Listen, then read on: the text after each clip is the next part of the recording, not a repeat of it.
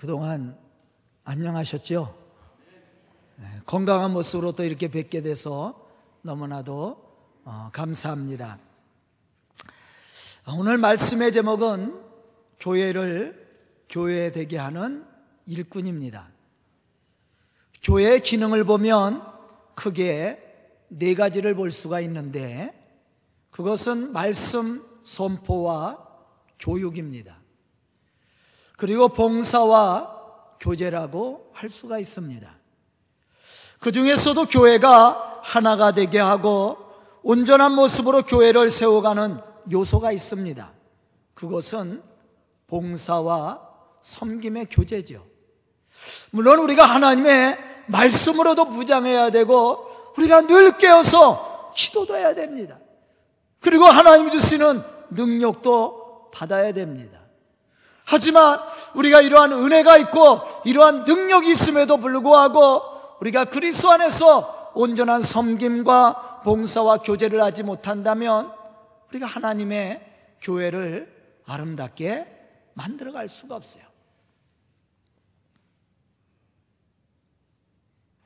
사도행전 2장 43절로부터 47절에 보면 초대교회에 두드러진 신앙의 모습을 우리가 발견할 수가 있죠. 초대교회 신앙의 모습은 바로 봉사와 교제였습니다. 성령의 감동과 은혜를 받은 초대교회 성도들이 자기의 것을 자기의 것으로 여기지 않고 그것을 팔아 가난한 사람들에게 나눠주기 시작했습니다. 그리고 그들을 집으로 초청하고 떡을 떼며 기쁨과 순전한 마음으로 음식을 나누면서 교제하기 시작했습니다. 이러한 신앙의 모습들이 많은 사람들에게 감동을 주었습니다. 그리고 변화된 그 사람들이 하나님을 진송하며 영광을 돌리게 되었고, 교회는 날마다 구원받는 사람들로 넘치게 되었다라는 것이죠. 물론, 사도들을 통해서 말씀을 듣고 회개의 역사도 일어났습니다. 그들이 합심하여 깨어 기도하며 하나님이 주시는 은혜도 받았습니다. 그러나 그것으로 끝났다면 초대교의 변화나 역사는 일어나지 않았을 겁니다. 그러한 은혜를 받았던 사도들과 성도들이 그리스의 은혜를 가지고 그러한 사랑을 가지고 봉사하고 헌신하며 섬기기 시작했을 때 많은 사람들을 감동시키고 변화시켰다라는 거예요. 본문 말씀 속에서도 이러한 사실에 대해서 우리에게 말씀을 해주고 있습니다. 하나님은 우리에게 여러 가지 은혜와 은사를 또한 직분을 우리에게 주었습니다. 이유는 성도들을 온전하게 하며 봉사의 일을 통해 그리스도의 몸된 교회를 세워가게 하기 위해서라고 말씀합니다. 그럼 이 일을 감당하기 위해서 우리에게 필요한 신앙적인 모습이 무엇인지 우리가 오늘 생각해야 될 말씀입니다. 첫째는 비판하지 말고 섬겨줘야 된다. 마태복음 7장 3절로부터 5절에 보면 예수님은 이렇게 말씀을 하십니다. 어찌하여 형제의 눈 속에 있는 티는 보고 내 눈 속에 있는 들보는 깨닫지 못하느냐? 보라 내 눈 속에 들보가 있는데 어찌하여 형제에게 말하기를 나로 내 눈 속에 있는 티를 빼게 하라 하겠느냐? 외식하는 자여 먼저 내 눈 속에 있는 들보를 빼어라. 그 후에야 밝히 보고 형제의 눈 속에서 티를 빼리라. 사실 우리는 우리 자신의 허물보다 남의 허물이 더 잘 배워요. 자신의 모습보다 남의 모습이 더 잘 보이죠. 여러분들은 모습 보여요? 여러분들이 지금 어떤 인상을 가지고 저를 보고 있는지 알아요? 몰라요. 인상을 쓰고 있는지, 웃고 있는지, 잘 자신의 모습은 잘 몰라요. 그런데 옆 사람의 모습은 얼마나 잘 보여요. 한번 옆 사람 보세요. 어떤 모습을 가지고 있는지. 옆 사람의 모습은 잘 보입니다. 머리 스타일이 어떤지, 머리 색깔이 어떤지, 코는 어떻게 생겼는지 너무 잘 보여요. 옷차림도 너무 잘 보입니다. 근데 자신은 잘 안 보이거든요. 그러다 보니까 자칫 잘못하면 비판을 하게 되고 정죄를 하게 되는 거예요. 그러나 분명한 것은 우리가 그리스도 안에서 하나가 되어 하나님의 거룩한 뜻을 이루어가기 위해서는 남의 허물을 보고 비판하기보다 덮어주고 이해해주는 사랑의 섬김이 필요하다라는 겁니다. 로마서 14장 1절에 보면 바울은 이렇게 말합니다. 믿음이 연약한 자를 너희가 봤대 그의 의견을 비판하지 말라. 믿음이 연약한 자를 봤대 그의 의견을 비판하지 말라고 얘기했어요. 처음부터 좋은 신앙을 가진 사람이 어디 있었겠습니까? 처음부터 주님을 잘 섬기며 믿음이 좋았던 사람이 있었습니까? 우리도 처음부터 좋은 신앙을 가지고 주님과 교제했던 것은 아니었습니다. 그러나 주님의 오래 참으심과 사랑의 관심으로 우리는 주님과 교제할 수 있는 은혜를 받게 되었어요. 이제 우리가 이 사랑을 어떻게 해야 됩니까? 베풀어 줘야 돼요. 그러기 위해서는 남의 허물과 연약함을 비판하기보다 그리스의 사랑으로 덮어주고 그와 함께 온전한 교제를 이루기 위해서는 섬김이 필요한 거예요. 사랑의 섬김이 필요한 거예요.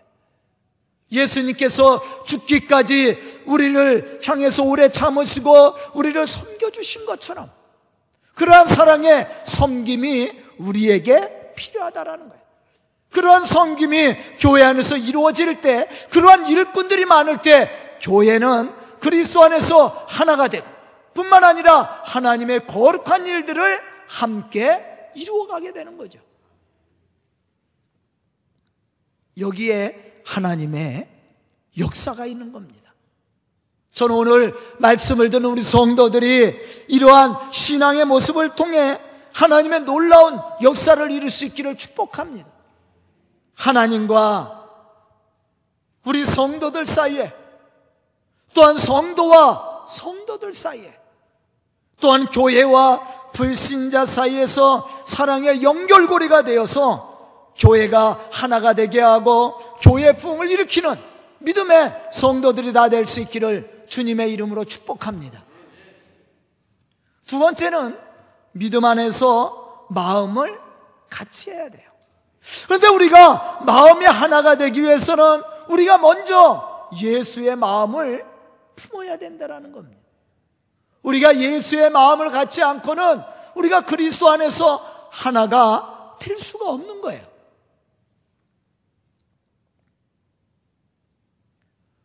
우리 여기에는 우리 성도들 얼굴도 다 다르고요.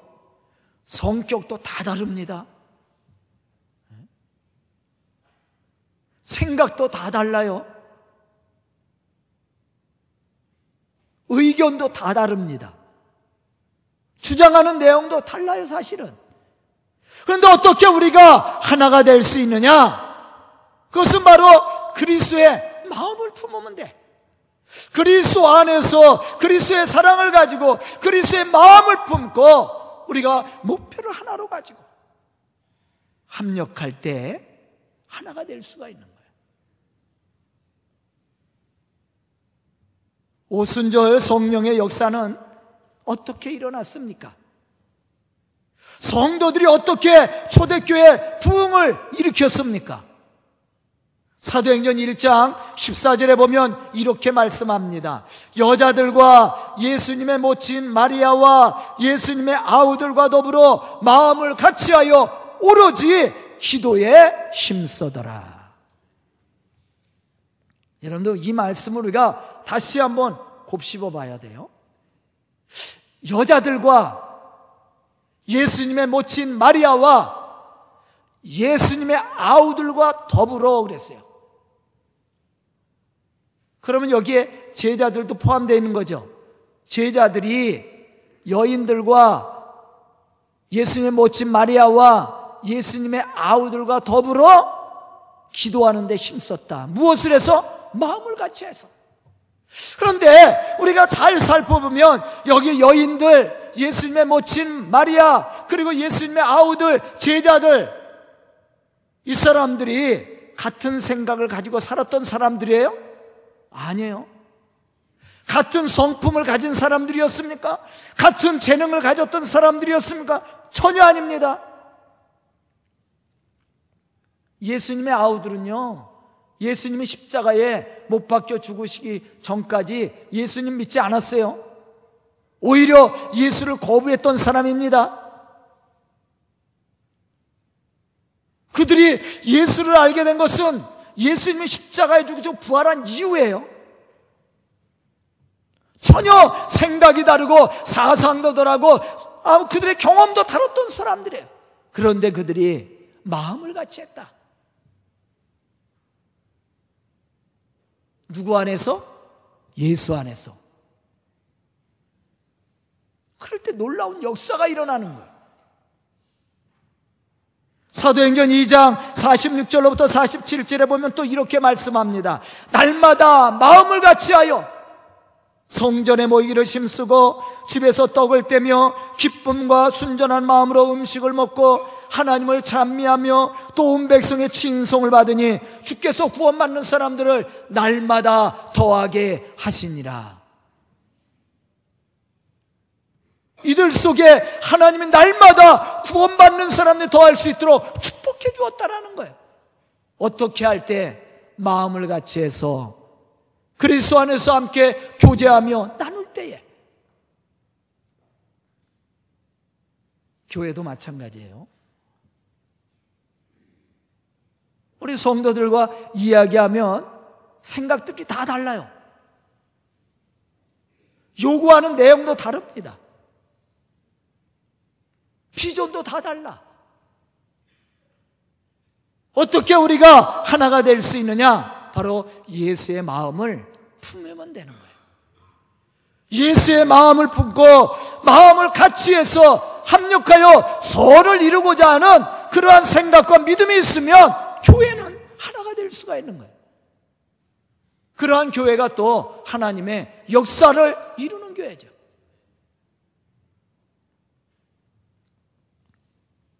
우리가 그리스도 안에서 한 마음을 가지고 온전한 교제를 이룰 수 없다면 우리 속에 역사하시는 하나님을 체험할 수 없습니다. 또 우리에게 맡겨진 사명을 감당할 수가 없는 거예요. 여기서 그리스도 안에서 온전한 교제를 이룰 수 없다는 말은 하나님이 허락하시는 참된 은혜와 축복이 그 속에 없다라는 얘기예요. 왜 우리가 그리스도 안에서 하나가 될 수가 없습니까? 그것은 그리스도를 통해서 주신 하나님의 은혜가 우리 속에 없기 때문에 그래요. 예수님의 제자들 보세요. 예수님의 제자들이 예수님을 3년 동안 따라다녔습니다. 능력의 말씀도 듣고 기적의 역사도 보았고 또한 예수님께서 제자들에게 귀신을 내어 쫓는 능력도 주고 또한 병 고치는 능력도 주었습니다. 그런데 그러한 제자들이 하나가 되어서 하나님의 일을 감당했습니까? 그렇지 못했어요. 왜 그렇습니까? 그들의 마음 속에, 심령 속에 예수의 사랑이 없었어요. 예수님을 통해서 주신 구원의 감동, 예수의 마음을 품지 못했단 말이에요. 그러한 은혜가 없었습니다. 그래서 하나가 되질 못했어요. 서로 시기하고 미워하고 다투고 서로 높은 자리에 앉으려고 싸우고 다퉜단 말이에요. 서로 비판하고. 하지만 그들이 은혜를 체험하게 되었을 때, 그들의 마음 속에 예수의 마음을 품기 시작하기 시작했을 때 변화가 일어나죠. 자기가 손해를 보지만 다른 사람을 위해서 자기를 헌신하기 시작합니다. 자기의 것을 팔아서 가난한 자들에게 나눠주기 시작합니다. 그들을 집으로 초대해서 대접하고 섬기기 시작합니다. 그랬더니 교회가 어떻게 됐습니까? 부흥하기 시작했어요. 백성들에게 신송을 받기 시작했습니다. 교회는 날마다 부흥하기 시작했습니다. 구원받는 사람들로 넘치기 시작했습니다. 이게 교회 아름다운 모습이야. 우리 교회가 부흥하고 날마다 구원받는 사람으로 넘치는 역사를 이루어 가기 위해서는 먼저 우리 속에 예수의 사랑과 은혜를 사모하는 열정이 있어야 됩니다.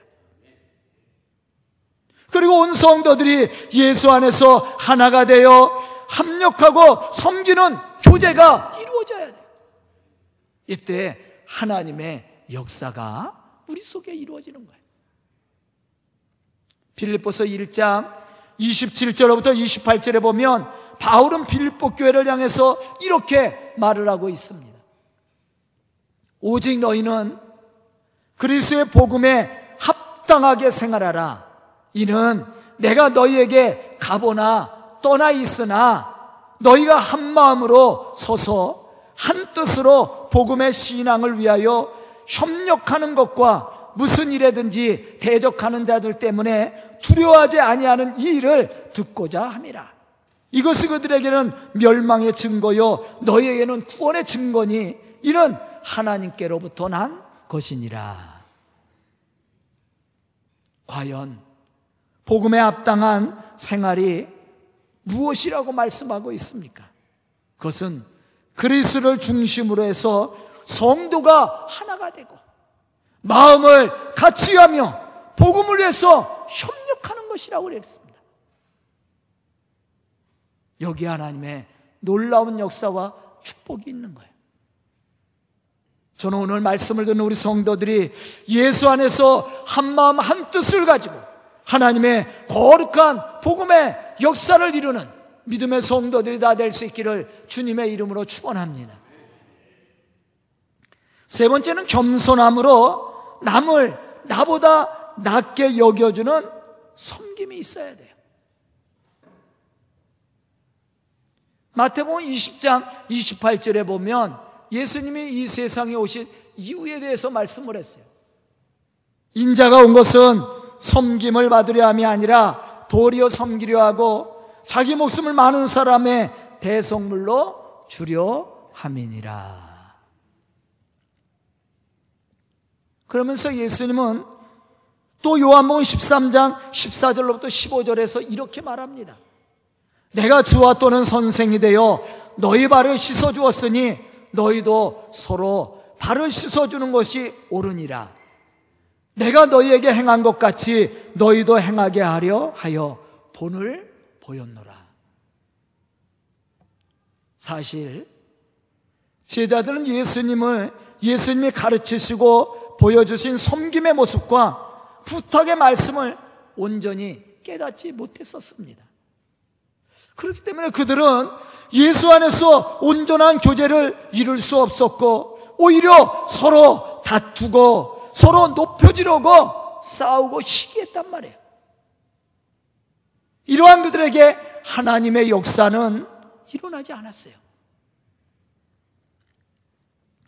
그러나 그들이 오순절 성령의 은혜를 충만히 받고 그리스도 안에서 섬김을 통한 교제를 이루기 시작했을 때 자기를 희생하며 자기를 낮추고 형제들을 높이며 섬겨주기 시작했을 때 그들 가운데 역사가 일어나기 시작하죠. 변화의 역사가 일어납니다. 사람들이 회개하고 돌아옵니다.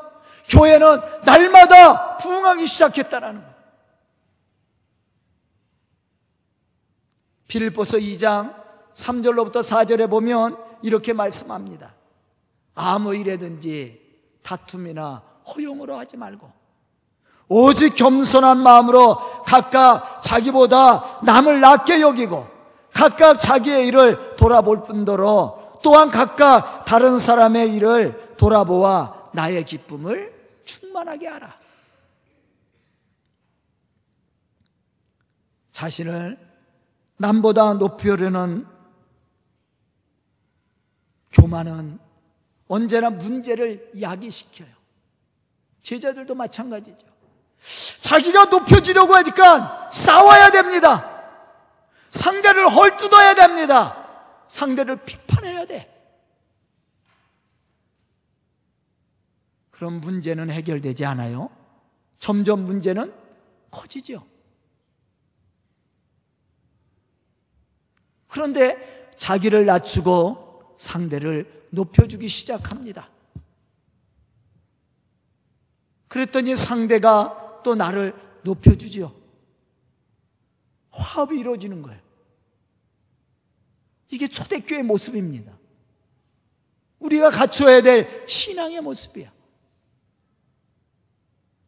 왜냐하면 하나님은 이러한 신앙을 기뻐하신다 그랬어요. 교회가 하나가 되고 교회가 하나님의 일을 감당하는 능력을 보이기 위해서는 서로 섬기는 겸손과 그것을 통한 참된 교제가 필요한 겁니다.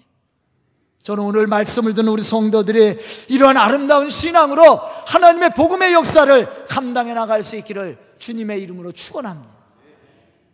마지막 네 번째는 맡겨진 사명을 감당하는 믿음의 열정이 필요한 거예요. 우리가 성도로서 하나님과 온전한 교제를 이루고 하나님의 교회를 세워가기 위해서는 각자 자기에게 맡겨진 분량의 책임을 감당할 수 있어야 돼요. 본문 11절로부터 12절에 보면 이렇게 말씀합니다. 그가 어떤 사람에게는 사도로, 어떤 사람은 선지자로, 어떤 사람은 복음 전하는 자로, 어떤 사람은 목사와 교사로 삼으셨으니 이는 성도를 온전하게 하며 봉사의 일을 하게 하며 그리스도의 몸을 세우려 하심이라. 우리에게는 각자 다른 직임과 달란트가 주어졌습니다. 그런데 그 모든 것은 다 중요한 거예요. 내가 받은 은혜만 좋은 거고 상대가 받은 것은 나쁜 겁니까? 아니에요. 그렇지 않아요. 다 달란트가 달라요.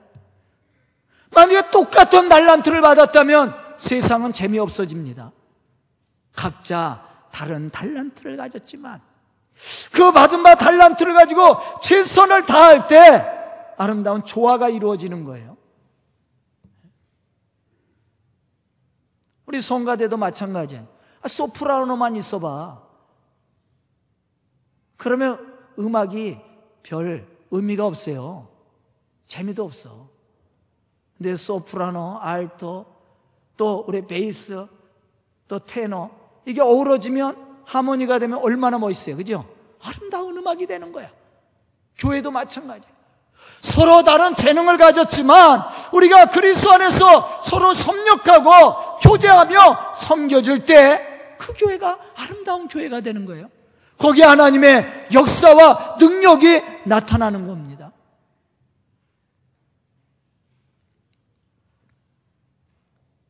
우리 몸은 여러 지체를 가지고 있습니다. 그런데 중요하지 않은 것이 없어요. 귀 이거 옆에 달려갖고 이거 왜 있는지 안 들려봐요. 얼마나 답답해. 저희 어머님이 잘 못 들으셔요. 그래서 보청기를 꼈습니다. 보청기를 빼면 잘 못 들으셔. 그 말을 하면 딴소리를 해. 말하는 사람도 답답하고 듣는 사람도 답답한 거예요. 눈이 두 개 있습니다. 이 눈이 없다고 생각해 보세요.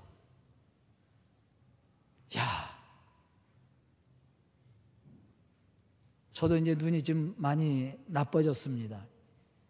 이렇게 어저께 가서 안과에 가서 이렇게 재보니까 0.5, 0.6, 안경 끼면 1.5 그렇게 나오거든요. 근데 안경을 빼니까 세상이 흐리멍텅해요. 답답해요. 안경을 끼면 얼마나 선명한지 우리 성도들의 이목구비가 너무 아름답게 보입니다. 근데 문제는 글씨가 안 보여. 앞에 있는 글씨가 안 보여. 안경을 빼면 여러분들이 약간 흐리게 보이지만 또 글씨는 잘 보여.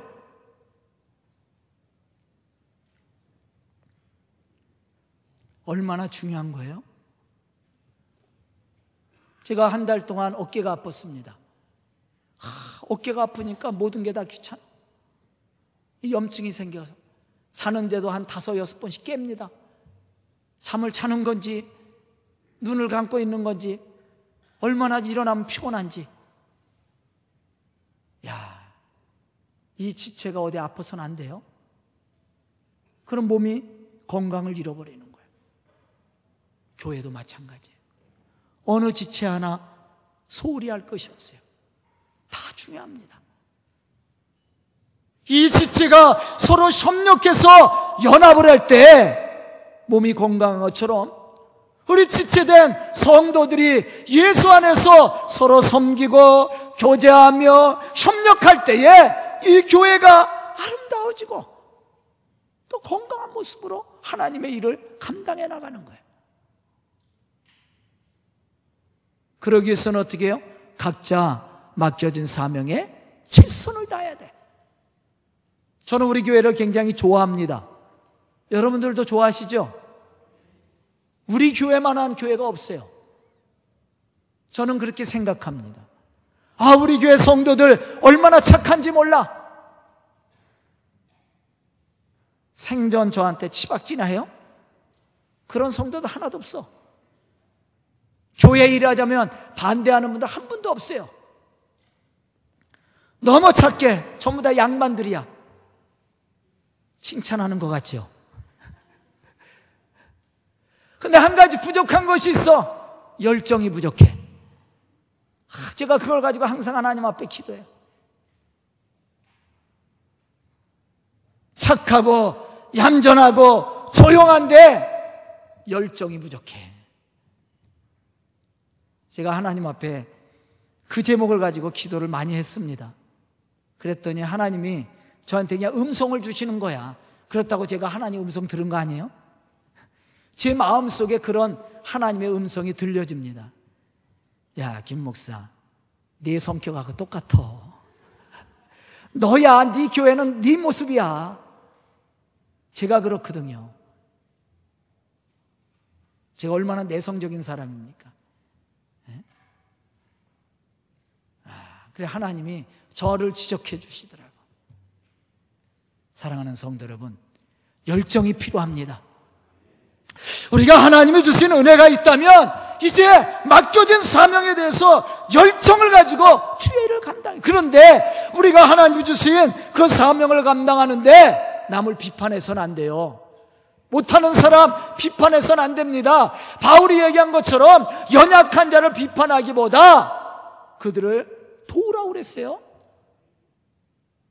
그 연약함을 감당하라고 그랬습니다. 우리가 어떤 능력을 받았든지 어떤 은혜를 받았든지 서로 협력해서 선을 이루어 그러기 위해서는 비판하기보다 섬겨줘야 돼요. 겸손히 서로 섬겨주며 그리스도의 마음을 가지고 연합을 하며 또 맡겨진 사명에 대해서는 열정을 가지고 감당해 나갈 수 있는 믿음이 필요한 거예요. 그때 하나님의 역사를 체험할 수 있게 되고 또한 그러한 교회가 부흥하는 겁니다. 우리 서강교회가 우리 성도들이 이러한 믿음의 신앙을 가지고 교회를 교회되게 만들어가는 그러한 믿음의 성도들이 다 될 수 있기를 주님의 이름으로 축원합니다. 기도드리겠습니다. 은혜로우신 아버지 하나님 감사합니다. 이렇게 귀한 시간 허락하여 주시고 주의 말씀과 은혜 가운데 거할 수 있도록 축복 축복하여 주시니 감사와 찬송을 드립니다. 오늘 말씀 듣는 우리 성도들 참으로 그리스도 예수 안에서 그 마음을 품고 또한 협력해서 하나님의 거룩한 교회를 부흥시키며 하나님의 거룩한 일꾼으로 쓰임받으며 하나님의 복음의 역사를 만들어가는 성도들이 될 수 있도록 축복하여 주시옵소서 우리 성도들 통해 이 교회가 부흥케 해주시고 더 많은 일들을 감당해 나갈 수 있도록 축복하여 주시옵소서 예수님의 이름 받들어 축복하며 기도드리옵나이다. 아멘.